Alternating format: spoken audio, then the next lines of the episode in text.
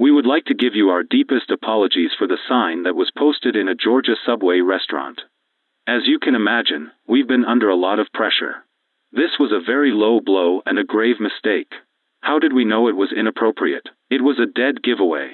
We feel totally blown away and our team wants to make amends for this misstep of titanic proportions. The person who came up with the ad feels completely crushed.